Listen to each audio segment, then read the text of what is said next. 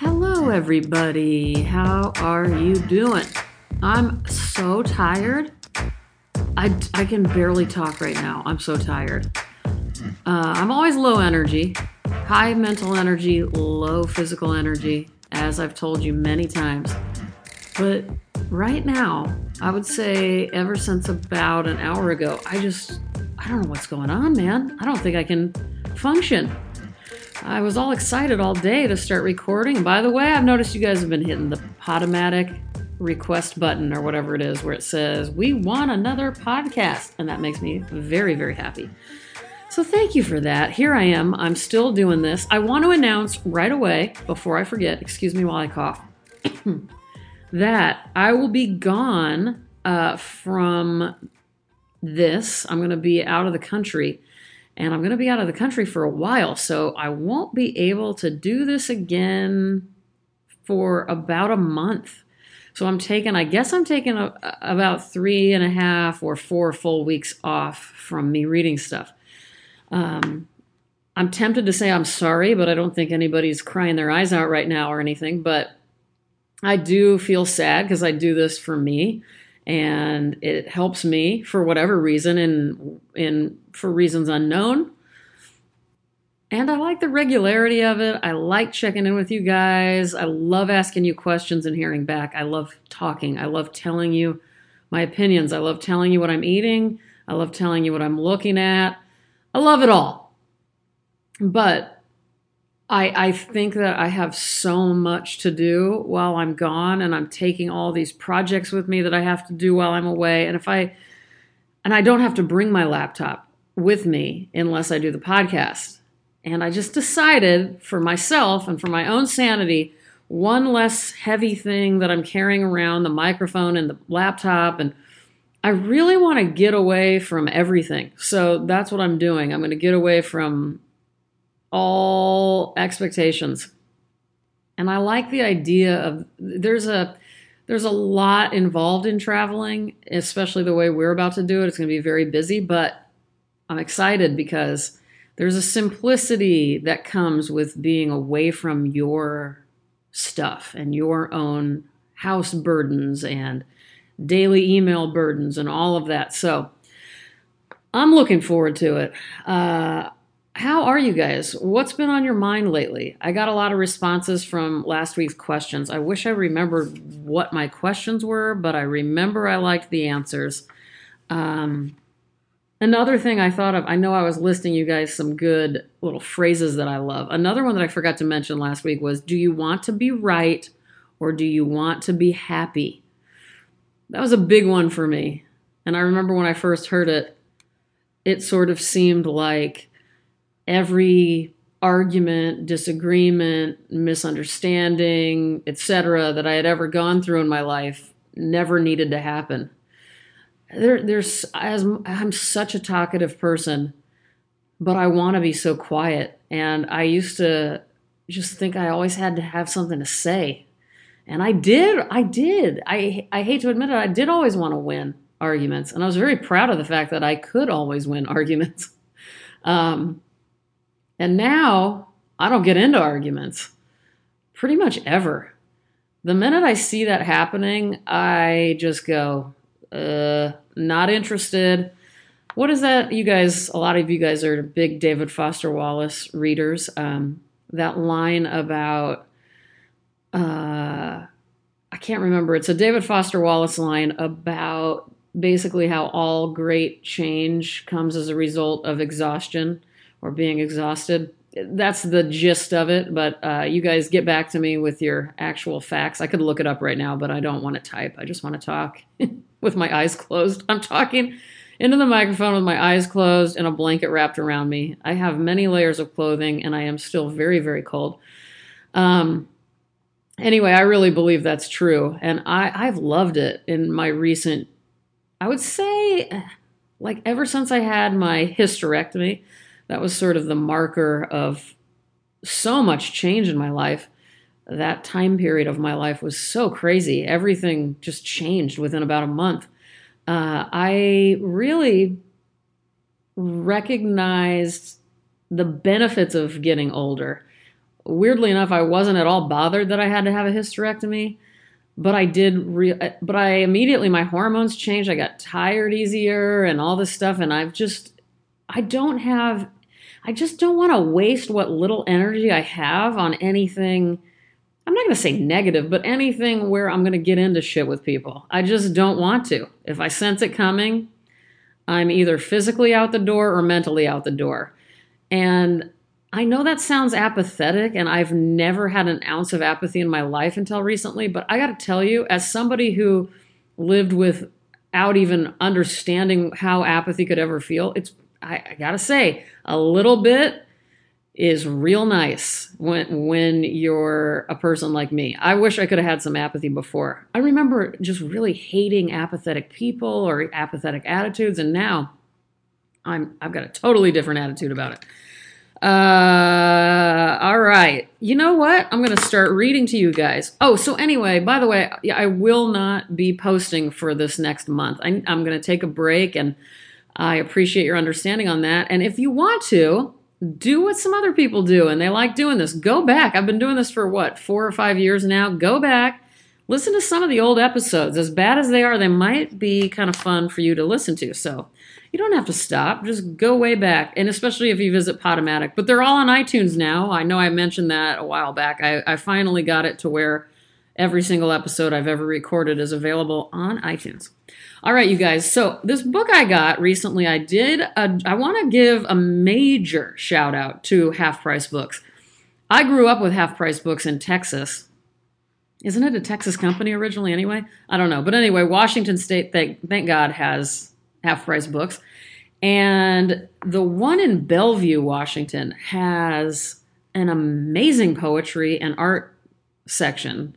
Now, you know, with secondhand bookstores, these things change a lot because it could be that somebody very brilliant just happened to die and 50 of their amazing art books ended up there. Well, I happen to be, but I will say every time I've gone to this Bellevue location, both of those sections and and the literature section are just ripe with really good stuff. I got when I checked out the last time I was there, uh, the guy was like, "I don't think these are going to fit in a bag. We're going to give you a box if that's cool." So I had this huge box of a lot of art books and a lot of poetry books. So anyway, this is one of the many things I bought. Uh, Raymond Carver book of it's called All of Us. It's the collected poems of Ray, Raymond Carver. Uh, I embarrassingly, as much as I knew him as a short story writer and have read so much Raymond Carver, he is somebody who. Uh, he, Raymond Carver gets so many people into reading. He's a really good introduction if you're not somebody who reads for fun. And often, Raymond Carver books of short stories like Cathedral or What We Talk About When We Talk About Love, these books really hook people. Uh, and he's considered one of the greatest American writers of all time. He was only 50 when he died of lung cancer. He was born in 38, died in 1988. Very fascinating character. But what I was going to say is, I never realized he was also a poet. And I've never read his poems. So when I saw this book there, I thought, I don't even have to open this up. I definitely want to buy it. I haven't read Raymond Carver in a while, but of course, I still remember how much I love him and how much I loved him when I first discovered him. And I'm going to read you, it's a little bit lengthy, um, but I'm going to read you his piece in this book, uh, his poetry book, collected poems. But it's some pro, it's called Some Prose on Poetry, and it's him describing his introduction to poetry and what this did for him. And I, I really liked it. Um, so here we go. Years ago, it would have been 1956 or 57 when I was a teenager, married, earning my living as a delivery boy for a pharmacist, in Yakima, a small town in eastern Washington.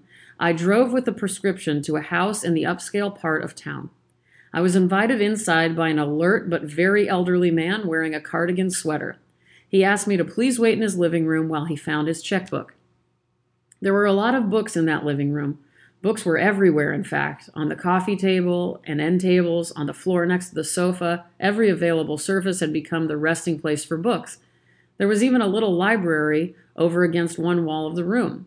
I'd never seen a personal library before rows and rows of books arranged on built in shelves in someone's private residence. While I waited, eyes moving around, I noticed on his coffee table a magazine with a singular and, for me, startling name on its cover Poetry. I was astounded and I picked it up. It was my first glimpse of a little magazine, not to say poetry magazine, and I was dumbstruck. Maybe I was greedy. I picked up a book, too, something called The Little Review Anthology, edited by Margaret Anderson. I should add that it was a mystery to me then just what edited by meant. I remember not knowing what that meant. Also, anyway, I fanned the pages of the magazine and, taking still more liberty, began to leaf through the pages of the book. There were lots of poems in the book, but also prose pieces and what looked like remarks or even pages of commentary on each of the selections. What on earth was all this, I wondered. I'd never before seen a book like it, nor, of course, a magazine like poetry. I looked from one to the other of these publications and secretly coveted each of them. When the old gentleman had finished writing out his check, he said, as if reading my heart, Take that book with you, Sonny. You might find something in there you'll like. Are you interested in poetry? Why don't you take the magazine too? Maybe you'll write something yourself one day. If you do, you'll need to know where to send it. Where to send it? Something. I didn't know just what, but I felt something momentous happening. I was 18 or 19 years old, obsessed with the need to write something, and by then I'd made a few clumsy attempts at poems. But it had never really occurred to me that there might be a place where one actually sent these efforts in hopes they would be read and even, just possibly, incredibly, or so it seemed, considered for publication. But right there in my hand was visible proof that there were responsible people somewhere out in the great world who produced Sweet Jesus, a monthly magazine of poetry. I was staggered. I felt, as I've said, in the presence of revelation. I thanked the old gentleman several times over and left his house. I took his check to my boss, the pharmacist, and I took poetry and the little review back home with me, and so began an education. Of course, I can't recall the names of any of the contributors to that issue of the magazine. Most likely, there were a few distinguished older poets alongside new, unknown poets, much the same situation that exists within the magazine today. Naturally, I hadn't heard of anyone in those days, or read anything either, for that matter, modern, contemporary, or otherwise. I do remember I noted the magazine had been founded in 1912 by a woman named Harriet Monroe. I remember the date because that was the year my father had been born. Later that night, bleary from reading, I had the distinct feeling my life was in the process of being altered in some significant and even, forgive me, magnificent way. In the anthology, as I recall, there was serious talk about modernism in literature and the role played in advancing modernism by a man bearing the strange name of Ezra Pound. Some of his poems, letters, and list of rules, the do's and don'ts for writing, had been included in the anthology. I was told that, early in the life of poetry, this Ezra Pound had served as a foreign editor for the magazine, the same magazine which had on that day passed into my hands. Further, Pound had been instrumental in introducing the works of a large number of new poets to Monroe's magazine, as well as to the Little Review, of course. He was, as everyone knows, a tireless editor and promoter. Poets with names like H.D., T.S. Eliot, James Joyce, Richard Aldington, to cite only a handful. There was discussion and analysis, analysis of poetry movements. Imagism, I remember, was one of those movements. I learned that, in addition to the Little Review, poetry was one of the magazines hospitable to imagist writing. But then I was reeling. Sorry, by then I was reeling. I don't see how I could have slept much that night. This was back in 1956 or 57, as I've said. So, what excuse is there for the fact that it took me 28 years or more to finally send off some work to poetry? None. The amazing thing, the crucial factor, is that when I did send something in 1984, the magazine was still around, still alive and well, and edited, as always, by responsible people whose goal it was to keep this unique enterprise running and in sound order. And one of those people wrote to me in his capacity as editor, praising my poems and telling me the magazine would publish six of them in due course. Did I feel proud and good about this? Of course I did. And I believe thanks are in due part to that anonymous and lovely old gentleman who gave me his copy of the magazine. Who was he? He would have to be long dead now, and the contents of his little library dispersed to wherever small, eccentric, but probably not in the end very valuable collections go the secondhand bookstores. I told him that day I would read his magazine and read the book too, and I'd get back to him about what I thought. I didn't do that, of course. Too many other things intervened. It was a promise easily given and broken the moment the door closed behind me. I never saw him again, and I don't know his name. I can only say this encounter really happened, and in much the way I've described. It was just a pup I was just a pup then, but nothing I can explain or explain away such a moment the moment when the very thing I needed most in my life, call it a pole star, was casually, generously given to me. Nothing remotely approaching that moment has happened since. How wonderful is that? And I do believe any readers all have something similar to that if they didn't grow up in a house with a lot of books. There's always that moment of discovery and generosity with somebody, usually older than you, who kind of introduces you to a whole bigger world that you need. And I know I had nothing that big and uh, clear, but a lot of that happened to me out in East Texas when I went to undergraduate school in the library there. And I'll never forget those days. It was just, it was like I don't know. It, this this little piece of prose really gets me excited and touched. By the way, this book is a vintage book. I'm going to put a link in the description for you to get it. I'm going to read you one poem from this book as well right now. It's called Sunday Night. Make use of the things around you, this light rain outside the window, for one, this cigarette between my fingers, these feet on the couch, the faint sound of rock and roll, the red Ferrari in my head, the woman bumping drunkenly around in the kitchen. Put it all in, make use.